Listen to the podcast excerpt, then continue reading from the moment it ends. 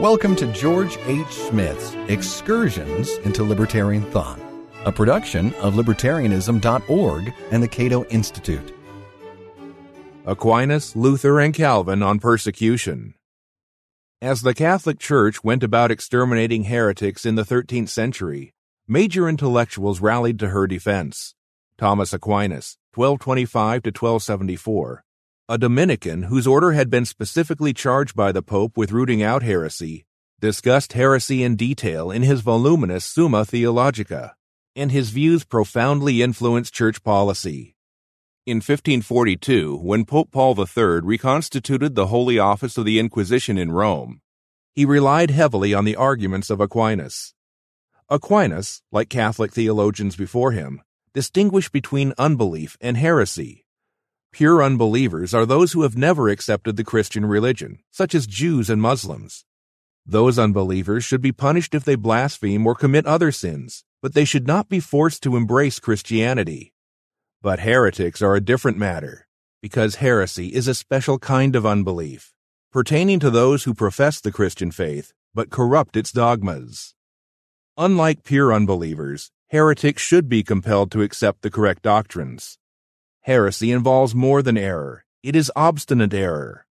Simple error may be innocent, but if the heretic persists in his error after being corrected by church authorities, then his error becomes willful, the result of egoistic pride. When that happens, the heretic should be punished. Why?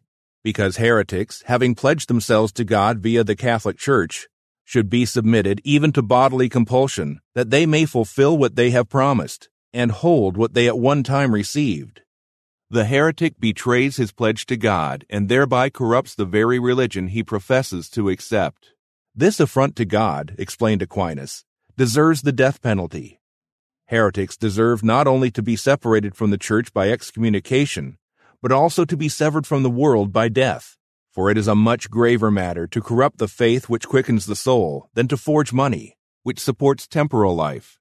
Therefore, if forgers of money and other evildoers are condemned to death at once by the secular authority, much more reason is there for heretics, as soon as they are convicted of heresy, to be not only excommunicated, but even put to death. Although heretics deserve death for the first offense, the Church, merciful as always, should not inflict this penalty until the second relapse into heresy. Thus, the reasoned barbarism of Aquinas surpassed even that of Augustine, who had favored mere fines and banishment as penalties for heresy. The Catholic Church regarded 16th century Protestants as heretics worthy of death, and many of them paid that price.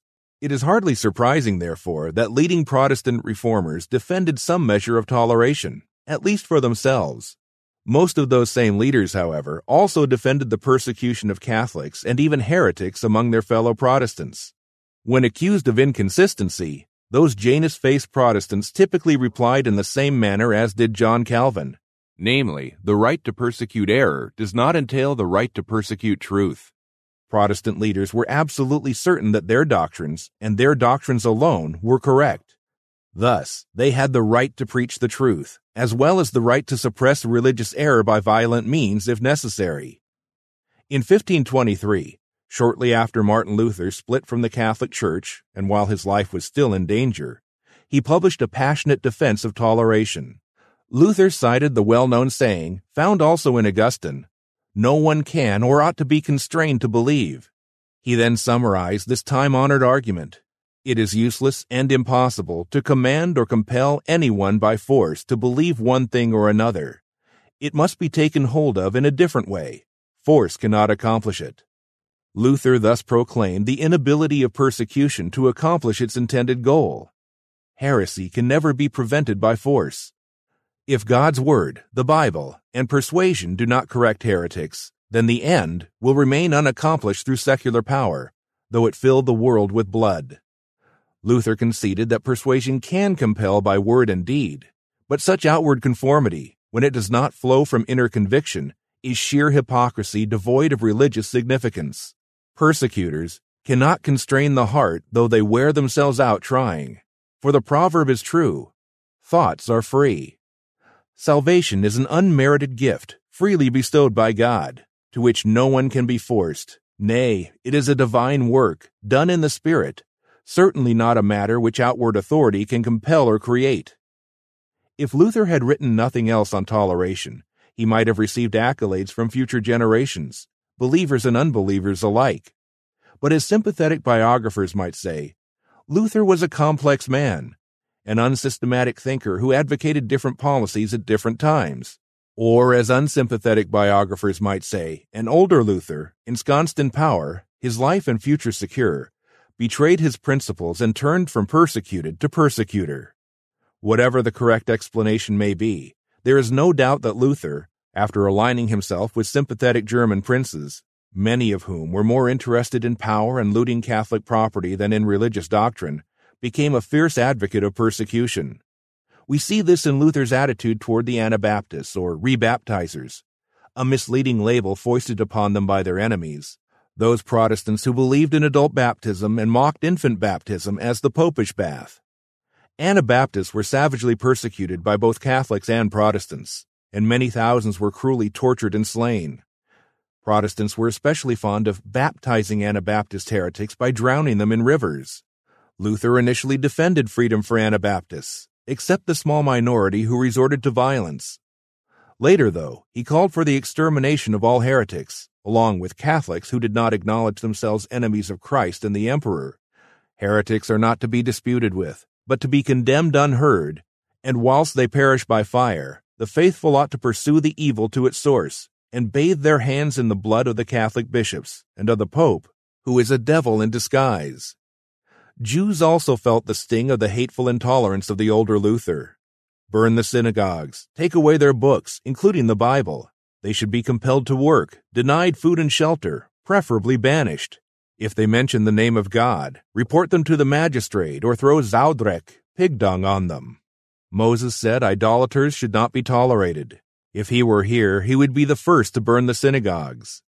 Even in later life, Luther sometimes defended what he called freedom of conscience, a phrase he may have coined. However, he meant only the freedom to believe as one likes, according to one's own judgment. Those beliefs could include heretical beliefs, provided one kept them to oneself. Once the heretic talked about his beliefs, or attempted to communicate them to others in any manner, or engaged in heretical rituals, then he should be subject to the force of Christian law. In short, for the older Luther, freedom of conscience signified the right to believe as you like, so long as you remain silent about any heretical beliefs you may have. Freedom of conscience did not include freedom of speech or worship, for those practices might easily infect others and lead them into heresy as well. If Martin Luther provided erratic support for toleration, another great reformer, the Frenchman John Calvin, provided none at all. As an eminent Christian biographer of Calvin once quipped, if someone claims to find a single word in favor of toleration in Calvin's voluminous writings, it must be a misprint. Although Calvin rejected Catholicism, he embraced the Catholic policy of persecution. Because the papists persecute the truth, should we on that account refrain from repressing error? As a believer in predestination, Calvin understood that persecution cannot save souls. The elect were selected by God before creation. But Calvin insisted that heresy and blasphemy, the two concepts were sometimes used interchangeably by Protestant champions of persecution, insult the supreme majesty of God and should be punished for that reason. The punishment of heretics and blasphemers vindicates the honor of God. Calvin was the hardest among hardliners. Under no circumstances should secular authorities tolerate heretics and blasphemers. Indeed, those who would spare heretics and blasphemers are themselves blasphemers. The implacable severity of the death penalty is mandatory because devotion to God's honor should be preferred to all human concerns. In pursuit of that end, we should expunge from memory our mutual humanity as we exterminate heretics and blasphemers with righteous zeal. Calvin proved as good as his word. In 1553, he engineered the gruesome execution of the Spaniard Michael Servetus, a brilliant philosopher, scientist, and physician who is credited with discovering the pulmonary circulation of blood. Servetus was adjudged a criminal for two primary reasons, each punishable by death in Roman law. He rejected the Trinity as a needless, incomprehensible doctrine, and he denied the efficacy of infant baptism. Having repudiated the canon law of the Catholic Church, Protestants typically appealed instead to the ancient Code of Justinian for legal justification for their judicial murders. While hiding in France under an assumed name, Servetus sent a manuscript copy of his last book, The Restoration of Christianity, to Calvin in Geneva. Servetus apparently hoped the great reformer would view the book sympathetically, a naive and fatal miscalculation. Calvin never returned the manuscript. He had a better use for it. He gave four incriminating pages to a colleague, Guillaume Trie, who forwarded them to a Catholic correspondent in France. Trie also revealed the true identity of Villanovanus, the pseudonym used by Servetus. The Protestant Trie chided French Catholics for tolerating this heretic in their midst.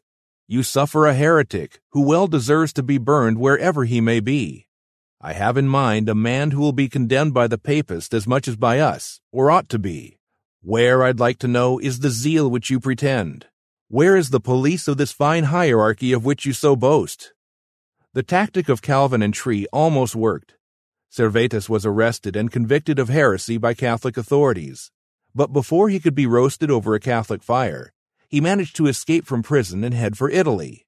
Unfortunately, for reasons known only to himself, Servetus chose a route that took him through Calvin's Geneva. There, he was quickly recognized and, in an indictment drawn up by Calvin, charged with 39 counts of heresy and blasphemy. Servetus was sentenced to death for attempting to infect the world with his stinking heretical poison. On October 27, 1553, Servetus was bound to a stake with a rope twisted around his neck, his book tied to an arm, and a Protestant fire, fueled by green wood to make it burn slowly, stirring below. It took 30 minutes for Servetus to die, but by all accounts, he suffered the ordeal bravely. Defenders of Calvin like to point out that he favored the more merciful execution of beheading rather than burning, but was overruled by Genevan officials. If that qualifies as a point in Calvin's favor, so be it. In my judgment, among major thinkers, the Western world has rarely, if ever, seen a more intolerant, arrogant, and sadistic mentality than the mind of John Calvin. This has been Excursions into Libertarian Thought, a production of libertarianism.org and the Cato Institute. To learn more about libertarian philosophy and history, visit www.libertarianism.org.